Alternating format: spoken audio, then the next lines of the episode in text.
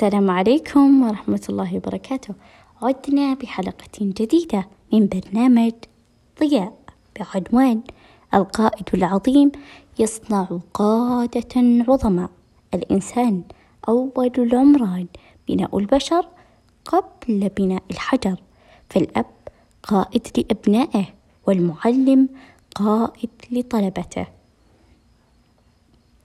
فهم يرونهم الأفضل والأجدر والأكفأ لتأدية المهام فيسيرون خلفهم ويتطبعون بقيمهم. فإذا أردت رفاهية لعام إزرع قمحا.